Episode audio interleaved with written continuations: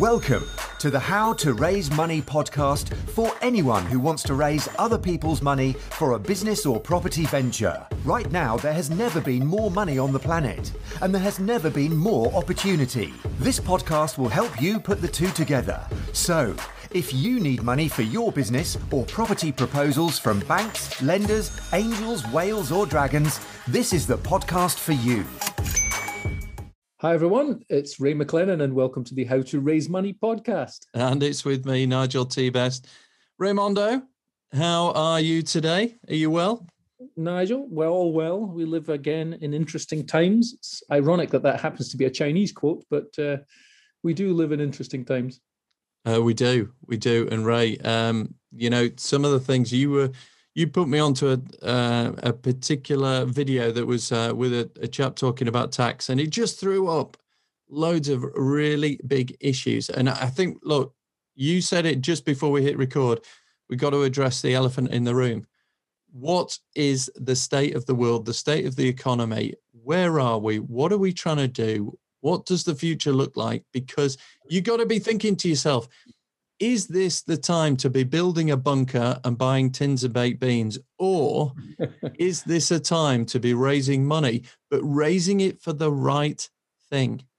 Mm. And you know, that's what we're going to touch on. And and I guess as as we kind of explore this a bit more, Ray, I, I was kind of joking. We don't want to go down the uh, conspiracy theory uh, podcast route. We want to keep this real. We want to keep this simple. But Ray, it's um as you say, interesting times. Uh, I, I don't know what your thoughts are. What What are your thoughts on on the way the world is moving?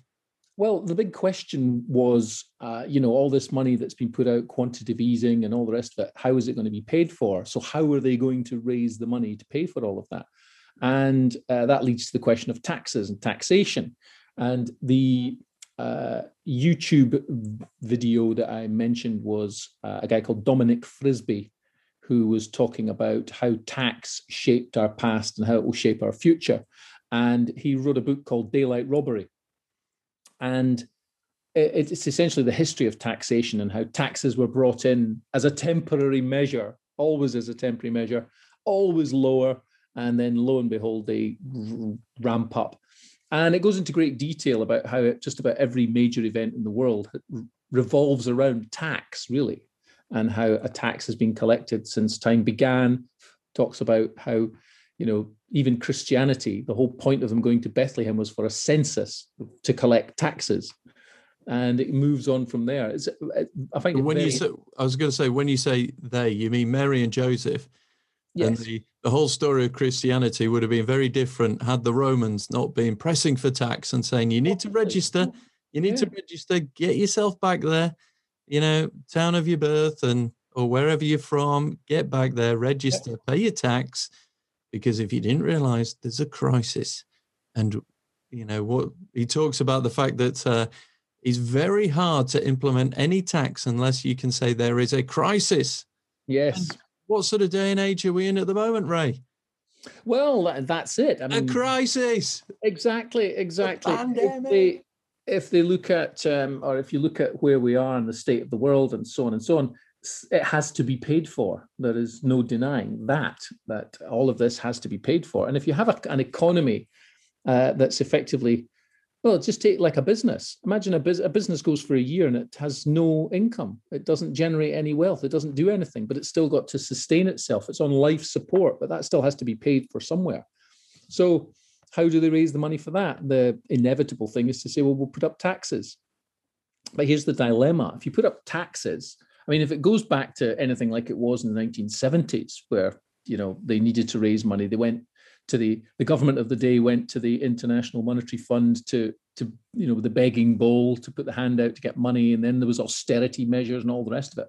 I mean, you know, I hope we're not going to go back to that. But what the, there's always the downside and there's always the unintended consequences. And the unintended consequences of that taxation rise uh, was that all the creative people left the country. And it was harder then than it is now. I mean, now people can work from anywhere. So uh, that's probably why there's a global discussion on a corporation tax to try and level it out across the world. But how long is that going to take? Yeah, I mean, there's there's probably some some big issues here in terms of uh, a lot of people are talking about who controls what, and is it big government, is it small government, is it corporations, is it uh, individuals, and it's maybe there's a battle for control on this, and uh, we'll we'll have a quick chat about that. There's obviously the fear of jobs in the future and the rise of AI, machine learning, robotics, etc. Um, as you say, before the pandemic, uh, people talked about being able to work anywhere, the laptop lifestyle, and being able to be on a sunny beach and still run your business. And it was kind of people went, yeah, yeah, yeah, I get it, but you know, and then there's this, that, and the other. Eighteen months or so of of people working from home, and now nobody thinks twice about it. So that one's, uh, you know, really come in. But for me, one of the the biggest things is the the proportion of our economy at the moment, which is all based around entertainment of one form or, or another. Mm-hmm. So it's pubs, it's drinking, it's nightclubs, it's theatre, it's cinemas, it's restaurants, it's all the things that we do that are actually not productive in in many ways. We're not creating anything. We are finding ways of uh, you know consuming our time with entertainment or some sort of reward. Uh, so these these issues, control jobs, uh, what what type of economy we've got, and and where you live, and if we go first of all to control, this is probably Ray the, the most contentious area for this. And and when you're looking at how to raise money, it's uh, governments do not like it when people can find ways of uh, raising money, uh, growing wealth, and they have no say on it. In, in fact, they can't even see what you're doing. So there's a lot of things there. So you, you look at the likes of uh, Bitcoin and other cryptocurrencies, and you know people the kind of well, hang on, the government is not in control of that. There is no government that is in charge of that particular cryptocurrency, but I see that they are wanting to launch their own cryptocurrencies, uh, mm-hmm. uh, which is an interesting thing.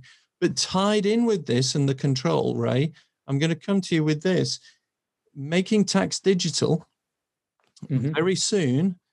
Every single transaction and everything you do in a business will be instantly auditable by HMRC using AI, machine learning, um, and you will have every transaction and everything you have done uh, being scrutinized by, uh, you know, potentially HMRC on a basis for have you done this correctly? Have you paid the right tax? Can we see what you're doing?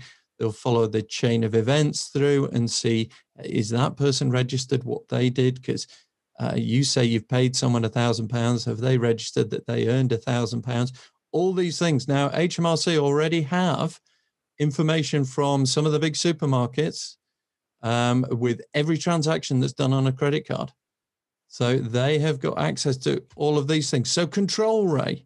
Mm. What are your thoughts on control and where we are, and you know this situation of this tussle for the individual, the corporation, or the state?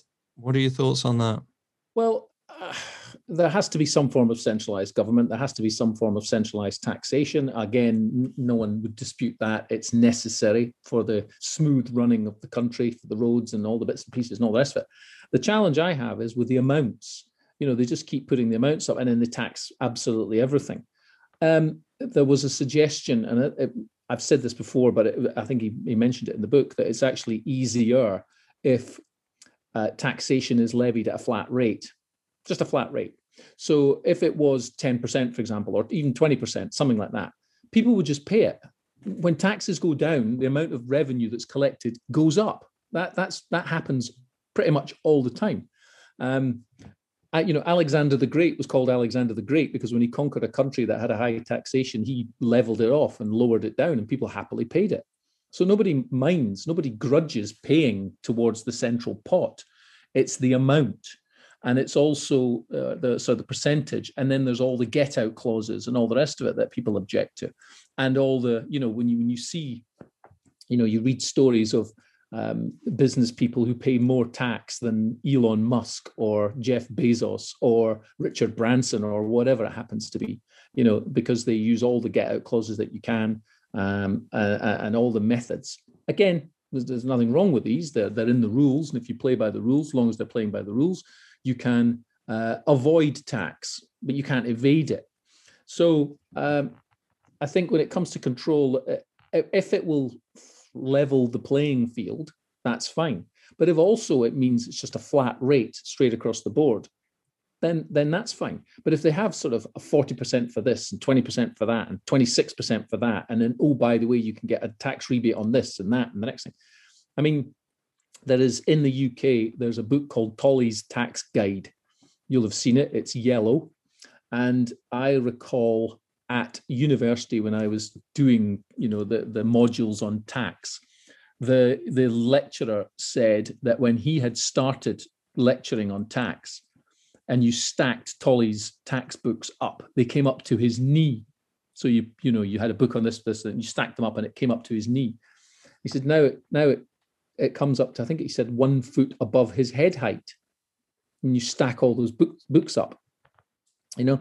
And again you've probably heard the old story of you know the 10 commandments contains 138 words and the gettysburg address contained 150 words. And uh, jfk's speech or martin luther king's speech contained you know 300 words and so on. And the eu guide on importing cabbage contains 33000 words. It's just it's just nuts.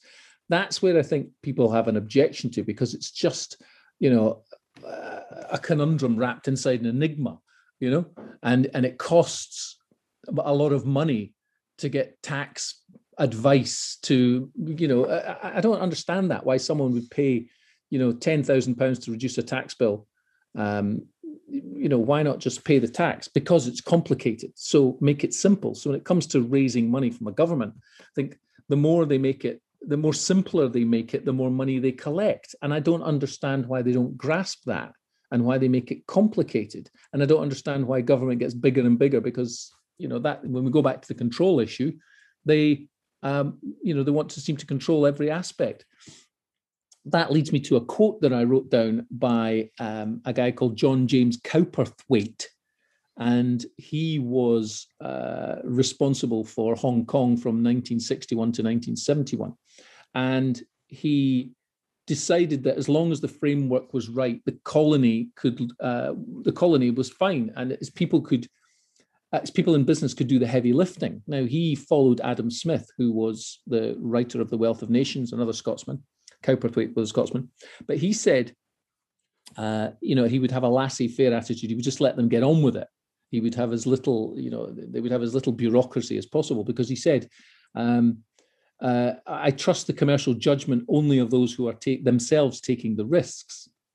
He said, when government gets into a business, it tends to make it uneconomic for anyone else. And I think that's absolutely true. It does. They just get in the way. They need to they need to let people who know what they're doing get on with it. They just need to provide a framework, and the framework should be law and order, roads, medicine, that sort of thing, but not get involved in the detail. So when it comes to governments taking control, uh, I don't like when they get involved in the detail. But when it comes to the tax part, they have to get involved in certain parts of the detail. But if they made it a simpler process, you know, everyone can understand 10%, everyone can understand 20%, then that's where I think they should go. Otherwise, otherwise they run the risk if it gets too complicated because of the laptop laptop lifestyle and and also businesses can relocate anywhere. They will. They simply will. Yeah, I think uh, the control issues um, it's a it's a strange one. Um, they they want to be able to, uh, to control things, but sometimes if you just pose the question and said why, they wouldn't have an answer. It's because it's what they've always done. Uh, but uh, successive governments have come in and said, we're going to simplify tax. Before you know it, there's another 9,000 pages of, of tax documentation. I know um, the likes of Jimmy Carr and various other uh, celebs uh, were hauled over the coals in social media and all the rest of it over their, their tax arrangements. In reality, they didn't. I, I stand to be corrected, but I don't think they did anything wrong. No. the eyes of the tax law. It was the moral approach, you know, the moral judgment of a few people who said no. Whereas sometimes some of those people should have just turned around and said, okay, this has highlighted something interesting. Perhaps we ought to look at a solution for this so that um, you know we're not all so outraged and uh, and things like that. But when it comes back to control, when I was at going back, if we're gonna, you know, we'll go back like you know we did, not quite as far as you, Ray, but the, you know, back into those mists, the the the foggy, through the fog and the woo, back in time, back in time to university, and I remember being asked, um, "How did we see the world evolving?" And I I said, you know, probably by about this time, because he had to throw it forward. I said, I, I reckon there'd be five five companies that ran the world. Now, I would not have have picked Google, Facebook, Amazon, um, you know, and, and those sort of things, Microsoft or, or whoever, uh, because none of that had been invented. But mm. all I could see was the fact that uh, with globalization, these things were going to become you know across the nations they would they would be the ones that would dictate to government what went on. And i think you're at that point now where where there is this battle. And as we spoke about earlier um, the the problem that they've got is their tax system is based on products and services in the physical you can see it. Mm-hmm. you know it's there. There's a factory. There's people that go to work and it's done like that. When it's the digital world and it's digital information, knowledge, data, they have, they haven't got things set up. They don't know what they're doing. And the and the trouble is data is data is power these days, and they want control over the data. So when we talk about uh, going back to section 24 for property and and taxing landlords on turnover, um, and unless you put it into a, you incorporated, put it into a, corporate structure, that must have, for those people that are thinking, what's all that? Go have a look at one of our episodes, or it, it's quite a long time ago, uh, the tax landlord bombshell. Um, go have a listen to that. It's still relevant. It's now all in place. But people were were absolutely baffled. But what was the government, in my mind, what was the government trying to do? It was trying to pick up on all these uh, accidental landlords who own property who took the money who never declared it. Mm-hmm. and and so they wanted to know more about it. And and so they made these tax rules which made it very much uh, a sensible move to put it into a corporation. And uh, as soon as they've done that the government starts to understand a bit more about who's who owns what and what's going on. But the interesting thing from from this the control uh, aspect is who's going to win and cryptocurrencies. Because cryptocurrency is almost like a, a gold standard 2.0. Mm-hmm. Um, and it's it's pegging the value of of what's going on to something that that can't really change. And the why does cryptocurrency go up in value? Um, it, it's because you know the government can't print more of it. The government's not in control of it. And you look at what's going on and you think the government do not like it when there is a massive investment in something that they have nothing to do with talking about uh, um, cryptocurrency and things like that um, bitcoin um, uh, there was an announcement by the government that they were looking at or the british government were looking at britcoin and uh, Amazon might start taking it, and etc. etc. And uh, the, you know, it shot up. What happened? Why? Because a lot of people put their money into it you know wealth moved into uh, digital assets. Um, the, the, you know they, they were all up. They shot up. I mean bitcoin has gone up i think it's 212% in the last year. 212% now uh, as we speak it's down 2.78% in the past 24 hours. I'm looking at the thing here.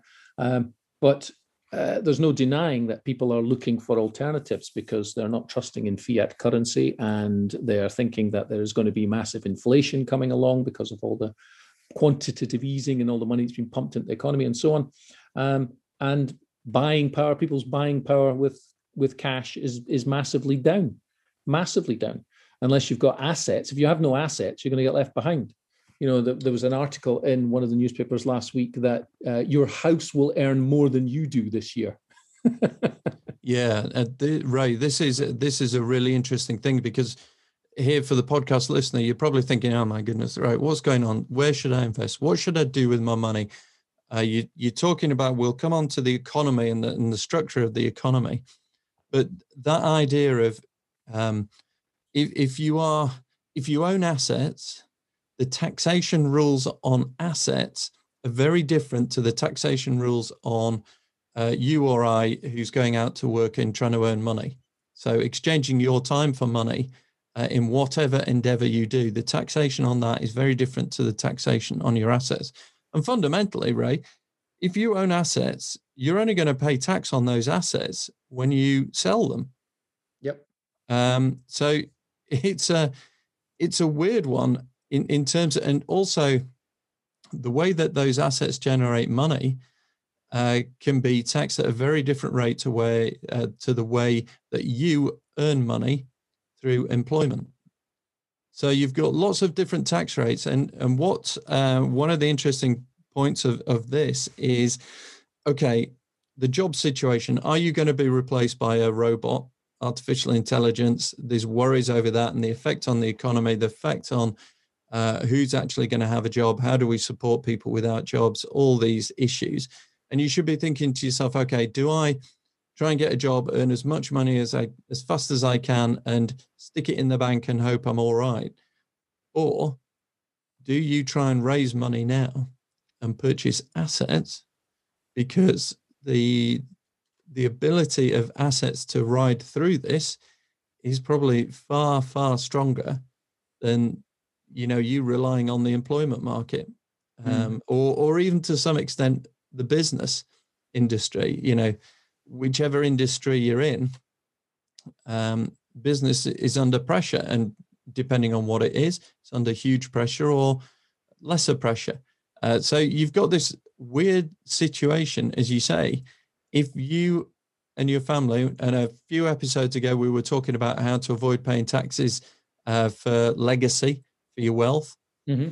um, you're in a situation now, Ray, where really the more I look at this, the more I'm thinking you should be borrowing money to buy assets. Yeah. What what's your thought on that? Yeah, well, with interest rates incredibly low, um, yes, that will have an effect. Um, but yes, that's what people are doing. They are borrowing money and they are buying assets. You know, assets like property, assets like gold, like watches, like cars, like wine, and all sorts of things. Um, uh, but yes, there will be uh, a capital gains tax. Well, there is a capital gains tax that's levied on any gain that you make, but you only pay that when you dispose of the asset. Um, but there might be a time when you don't need to dispose of the asset. Why would you want to dispose of the asset? You can borrow against the asset when interest rates are so incredibly low, and that's what people are doing. So exactly. One, one yeah. great way of one great way of raising money is, uh, you know, you've got your assets. The assets grow in value. I mean, I was talking to someone the other day there um, they bought something for about a million quid, something like five years ago. It's worth four million now. Um, and when they bought it, the million pounds, they borrowed, I think, eight, seven or eight hundred thousand against it. And now they can um, borrow up to 50%. So now they can get two million pounds out. So when you take that two million pounds out, you're not paying any tax on it because it's borrowing. And then you can use that to buy other assets and do the same again. That's that's what people are doing. So one great way of raising money is to uh, is to increase the number of assets that you have, because when when interest rates are low and when inflation goes up, it's going to erode the value of the debt. It's going to make you um, much better off in the long run. And then you don't have to dispose of the assets. You could leave them to somebody. You can, you know, uh, in certain cases, you can get married and gift them to someone. so there's all sorts of ways of, of doing it. Yeah, um, I mean the the key thing really, Ray, is don't forget um, raising a mortgage on a, a property is tax free cash. Yeah, you know that's the that's the key thing. And uh, as you say, if if assets are are rising uh, consistently, and you only need to look back over ten years, fifty years, hundred years, a thousand years, they are. Uh, so especially property um, in this in the UK there's the ability to continually go back and refinance that and take out another chunk of tax-free cash. And with the, as you say, interest rates so low, the repayments are easily covered by the uh, income generated by the uh, by the asset. And And hey, okay, you, you now you know earning money, uh, as it were, by borrowing, mm. um, and the asset is always uh, outpacing the the debt. It's a it's a crazy state of affairs. And here's the thing, Ray: when you're talking about the consistent taxing level of ten or twenty percent, um, how would you tax that? Because you turn around and say, well, you're actually you're actually earning money from that asset, but you are not paying tax on it. Is that fair? Well, this is where I think people throw in the land tax, land value tax, the asset tax, uh, and various other things. So, whereas at the moment you've got to crystallize, so in other words, you've got to buy or sell something uh, for an asset to typically be taxed. This one, it would be well, we'll make an assessment on the value of it, and we'll tax you on that. Um, you know, so Ray, we've gone from making it simpler to suddenly we've thrown in a few more complications. But the, the key thing on this is um, is your job safe? Is your industry safe? Is the whole of that industry in the country you are in safe? Mm-hmm. And you can kind of go, well, you know, who would bet on it these days? Who would bet on it? You know, um, because because you got shops that don't need it. The only people you need are people to stock the shelves, and it won't be too long before a robot comes out and does that. People walk in with the app, the food is automatically detected, scanned, you know, and all the rest of it. And you walk out and the money's taken from your account because you had to register it before you went in. And you've done a shopping experience where, you know, it, it may not need anybody in the shop. Well, you're describing is it Amazon Go? That's the story. Yeah, yeah, and and you know, at the moment, I think there's still people there. They're still stocking shelves and stuff, but you could you could literally sit in your car in the back seat, have the car drive you to this place. You could have a wander around and and come out having not seen anyone or or basically done anything. What sort of um, world are we heading towards, Ray? Well, I wrote a, an ebook called 21 Sectors That Will Be Destroyed. I wrote it for 2021. Um, we'll put a link in the notes, but you can get it by going to theskillstack.com if you go there, um, there is uh, an ebook which you can just download for free, and uh, it, it's I think it's about 56 pages long, so it's quite quite chunky, um, and it, it details the 21 sectors and details the changes that will be made in those sectors and how it will affect you. So you might be in one of those sectors if you are thinking about it, wondering about it. It pretty much affects most sectors, some more than others. But if you go there, to uh, theskillstack.com, you'll be able to download the, the 21 uh, sectors that are going to be affected badly. Right. Here, here's the thing uh, mortgage companies, very traditional. Mm. Um, and one of the easiest ways to raise money is uh, yes, I'd like to buy a house, and uh, yes, it's uh, two hundred thousand pounds. I'd like to borrow one hundred and fifty thousand. I've got fifty thousand pounds deposit, and the first question they say is, "Oh, tell me what you do and how much you earn." Mm. Now, if your if your sector is about to disappear, then I would be hot footing it down whilst you are still employed uh, to make sure you can secure your position at the moment. Because as soon as it comes to raising money um, and mortgages, if you are talking about being self-employed, oh, I, I do a bit of this. I'm in the gig economy. I'm uh, I've just lost my job in here, uh, in this sector, in this in this thing. I used to be a, a checkout person at a, a, food shop, but now they've got rid of me, replaced me with a barcode scanner. Um, you know, th- these are the things that uh, you've got to think about here, folks. Don't want to doom a monger or scaremonger, but it is a darn sight easier raising uh, or establishing a mortgage if you are in employment, simply because it's traditional uh, the banks are geared up to recognize that. They're geared up to recognize a, a pay slip and your ability to pay. Um, if you can get in there and do it now, would you be recommending that, Ray? Uh, it's the same with getting credit cards as well. If you're about to, if you're about to leave, um, apply for a credit card, get get a credit card, have it available just as a backup not to necessarily use unless it's absolutely necessary. But yeah, as a backup, I would say yes. So yeah, mortgage and any other form of credit is much easier to get when you're already in employment or normal formal employment, as they call it. Um, yeah. You know, so remortgage, remortgaging yeah. um, as well. If if you're coming towards the end in the next few months and you you're thinking, crikey, I'm on furlough, I might not be going back and and something like that. Just tentatively investigate what the situation is now, mm-hmm. because some of the rates, um, you know, they're below one percent, aren't they? I see Nationwide launched something at 0.99. Yeah, yeah. Know. Um, you know, that's that's crazy. As, as, a kid, as a kid, here we go. I'd saved my pocket money, and I remember, uh, you know, Christmas money, birthday money, and I'd be about ten, and I I got a hundred pounds, and believe me, in my head, I had spent that ten thousand different ways on all sorts of tat rubbish and things that you know I'd have used, broken, and thrown away. And my mum, I remember her saying, "Look, just leave it in because every year they will give you ten pounds because it was a ten percent interest rate." And I, all I could think of was leaving this hundred pounds because someone was going to give me ten quid for mm. just the fact he was in there. To me, that blew my brains. It was kind of that is that is crazy. Why are they going to give me ten pounds? He said because that's what the interest rate is.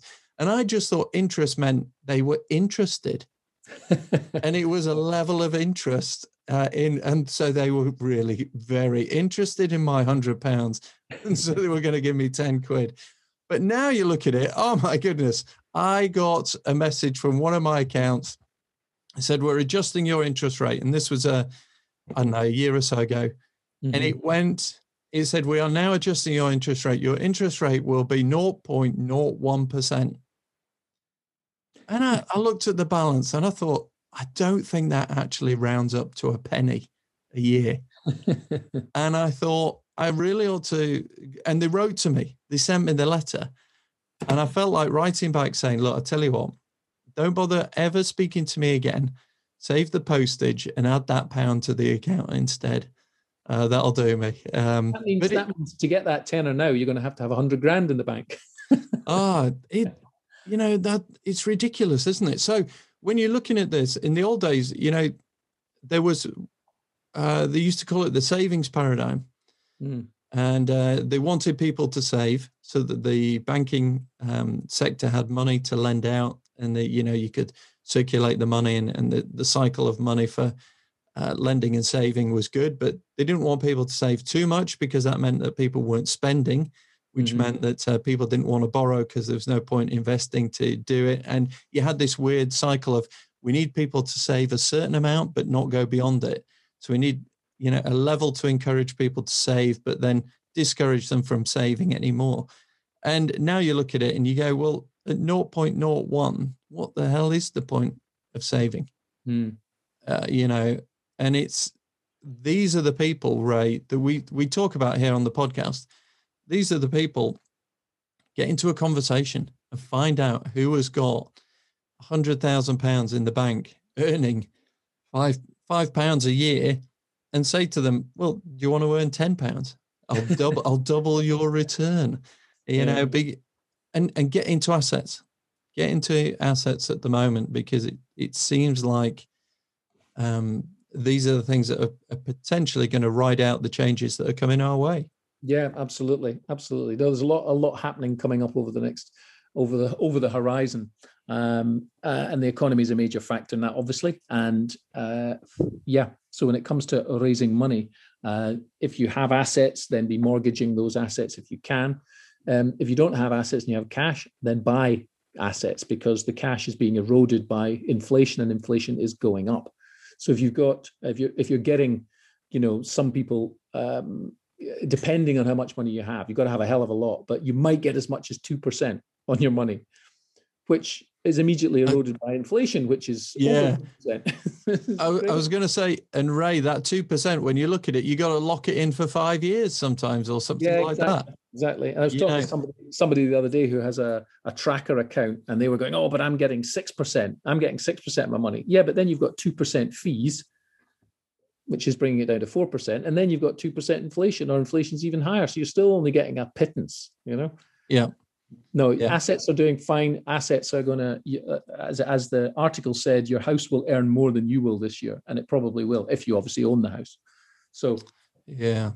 So in um, one one thing that I, I, mentioned at the beginning was um, sometimes it's very hard to understand what our economy is based upon and mm-hmm. what we actually do. So we talk about GDP and we talk about all these metrics and we talk about you know our ranking in the world as to how big our economy and our economy is and all those sort of things. But I think it what's really come home to roost is in this pandemic is how many people are working in what they call the gig economy. Mm-hmm. And then as I say, the paucity of people working in um, industry. You know, what we view as the traditional things, create it, you know, creating something, something physical. Yeah. How few people we actually have in that sector. And what have we got instead? We've got I, I remember, I think it was, um, it was years ago when somebody said the the only employer bigger than the NHS is the People's Republic of China's army or something. That always used to be the the urban myth or whatever. It, for God's sake, I tell you what, it could well be true because the public sector here, we talk about big government, small government, the public sector, it is massive. So when you looked at the economy, you went, right, hang on, what shut what shut down? And you went, oh my goodness, so much of our economy is based on people spending money for entertainment in mm. one shape or another. So much is spent on food, and so much uh, in, in, our um, society here, our economy is based on the public sector uh, supporting other people, which means it's tax funded. And then when you looked at the actual um, thing for the financial sector, we saw the effect of Brexit. Mm-hmm. And we saw that the the capital is is going out of the uh, out of the UK. You look at the trading. Uh, talk to anyone that trades, and they now say that it's based on European time. Mm-hmm. You know, people on the trading. It used to wait until London opened, and that has shifted to European time. So you can see that the influence of uh, the European hubs on trading is taking off. You've uh, spoken about uh, Scotland and the, the Scottish economy and, and how uncertainty there has, has led to you know people coming out of Scotland. And you look at it and you take the finances out, you take the public sector out, you take the entertainment thing out, and you go, what is our economy based on? And you go, holy smoke, not a lot. And you think to yourself, right, what is going to be the big employer in the future? And you think, well, we can't just keep putting more and more money into the NHS. You can't just keep putting more and more money into local government, or can you? You know, where, where does this work? You know, how does it work? Because what you have is leakages in the economy whereby you are uh, you, the products and services services that you're actually buying. If you don't make them in this country, they, they leave the country. So yes, you hire someone in the public sector and give them a hundred pounds they spend 90 of it. If 85 of that leaves the country, then there's not a lot coming back in to earn, earn money within the UK economy. And you can see countries around the world um, looking at how they can plug this and stop this happening. And do you put um, tariffs, controls? Uh, Trump came up with America first. So it was if you're going to build something out of America, if you're going to buy something not made in America, it was kind of sod you. Yeah. Um, you know, yeah. we're going to keep it here in America, and it, it's this protectionism and and all these things that are, are going on. And um, what does it leave us? It leaves us with an economy, right? I'm going to leave you with this that's vulnerable. Energy. My goodness me, we've got the best opportunity to put all the engineering into UK companies to build uh, wind turbines, uh, eco energy things, mega battery um, farms or yeah. factories or whatever you call it. We've got everything to build it here, all the opportunities to do it. What are we doing? Our energy comes from outside the UK. We're vulnerable to energy. When it comes to food production, my goodness me, we could grow and and everything we potentially, or instead of being 20%, 30%, it could be 60% cut down on carbon miles, employment there. We could do that. And then when it comes to, you know, um, a ship getting wedged in the Suez Canal, and it makes me laugh because a mate of mine Uh, he's MD of Audio Technica, and he had a, a, a crate on there, you know, one of shipping containers, and he was livid. he says, "How can you? How can you? It's dead straight." He says, "How can you? How can you miss?" Uh, but anyway, you know, you look at that and the knock-on effect, and we've spoken about this. We've chatted about it, and get your Christmas presents now because there's going to be shortages because of the ships and the containers are in the wrong place. And you look at that and you go, we're vulnerable to everything that we want to buy is coming from outside the UK. You've got to look at the economy and say, right, folks, with all this chaos going on, people still need to live somewhere. They do. And maybe the asset of the house is coming back to saying that is, you know, again, another reason for looking at this. And, and when you're looking to raise money, it should be to raise money not for the car, not for the uh, product that's been shipped halfway around the world. It's to look for the asset that's going to generate money for you in the future. There you go. I shall just, if you hear some, that's me climbing down from my soapbox. um, there you go. but Ray, whew, I, I, need I need to lie down in a darkened room with a damp flannel over my forehead. I think after that, I think you get do my, get myself worked up. But uh, you know, we've still got we've got a lot to export. Don't worry about it. We're gonna, you know, UK PLC raises money through uh, exporting crude oil, pharmaceutical products, electrical machinery, cars, mechanical machinery, all that kind of, and plus all the expertise and finances and so on. Um, there's been a big export in um, brain, brain, shall we say? Uh, did you know the UK government has a nudge unit? A nudge unit, and that expertise they're they're selling all around the world. They're selling all around the world to other governments on how to how to get people to do things that they want them to do. So I suppose to round this all off and finish it all off, we'll go back to tax because the nudge unit was created um, to get people to pay their tax. And instead of threatening people, they decided to nudge them in the right direction by just simply saying, well, all your neighbors are paying their tax. Yeah, it's and social, that, it's peer pressure, isn't it? Yeah, exactly. So that led to the tax revenues going up. So it does work. And they apply that all across the board. You can see it now and you can see it in the whole um, COVID pandemic thing, the way they're doing it. Although it's not so much a nudge as a punch in the face, that kind of advertising. But that's that's another story. That's another podcast for another day. Anyway. Yeah, I mean that was that was a rabbit hole. Uh, I do apologize. I went off on one. I'm glad you've come back with saying that. Hey, come on, folks.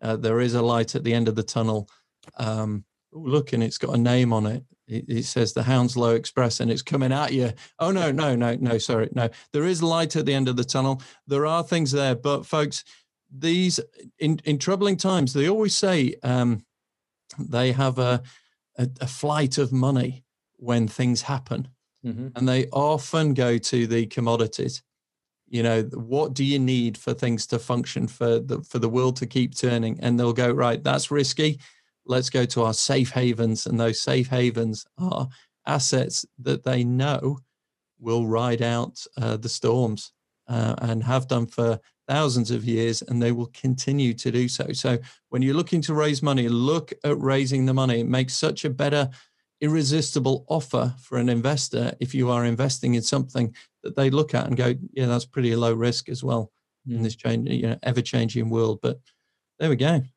Okay. Well, on that bombshell, good discussion. Mm. Um, how do people raise money? Well, they get in touch with us. They can get in touch with us. We can help you to raise money if you're looking for money for a property proposal. Um, if you're looking to raise money against assets, we can help you with that. So you can get in touch.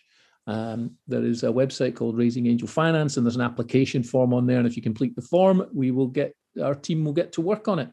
So we can help. And if you want to download that document about the 21 industries, you can get that from theskillstack.com and uh, you can have a read at that to your heart's content. It's not all gloom and doom because it does contain suggestions in there of what you need to do as well. I don't like posing questions and saying it's all gloom and doom without at least coming up with at least one or two solutions or suggested solutions. So well worth reading.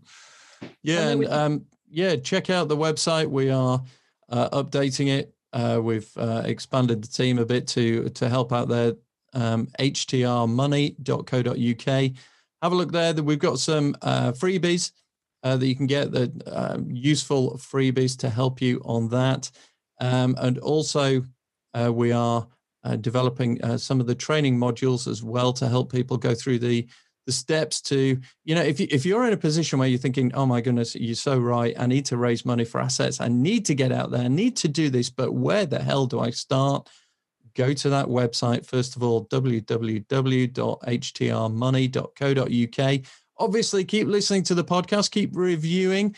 Um, the, the, reviews keep ticking up. I don't have it open at the moment, Ray. I don't know if you've got any there, but uh, the reviews, thank you so much. If you are enjoying the podcast, uh, do drop us a review on uh, the Apple Podcasts. Um, that seems to be the one that uh, most people listen on.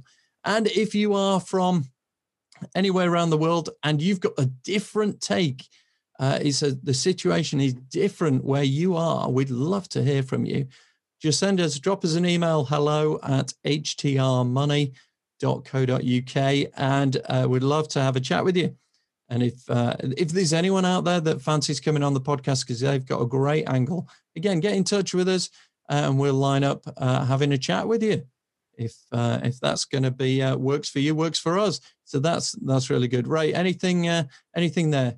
I can yeah, see you looking. Um, the number of ratings are climbing up. Uh, difficult subject made easy to digest and understand gives confidence to move forward with any plans you will have around raising finance. A must listen.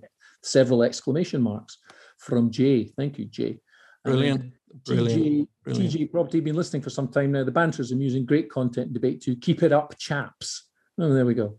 Thank you for what you do, good quality content, etc., etc. So, um, great stuff. We, great we stuff. are 4.9 out of 5. We, we were at 5 for a long, long time, but someone's given us a one star review. yeah, sorry. I, I thought I was pretty poor, so I put in a poor review about me. um, uh, you're obviously uh, carrying me, Ray. Uh, there we go. Um, right, excellent stuff. Thank you, Ray. Okay. I've been Ray McLennan. I'm still Nigel T. Best. We'll speak to you soon. See you, folks. Thank you for listening to the How to Raise Money podcast. It's made for people who want to raise money as debt or investment equity for their business or property proposal or empire. See you next time, where we can show you how to raise money. There is abundance. There is money enough for everyone on the planet. The question is, who has yours?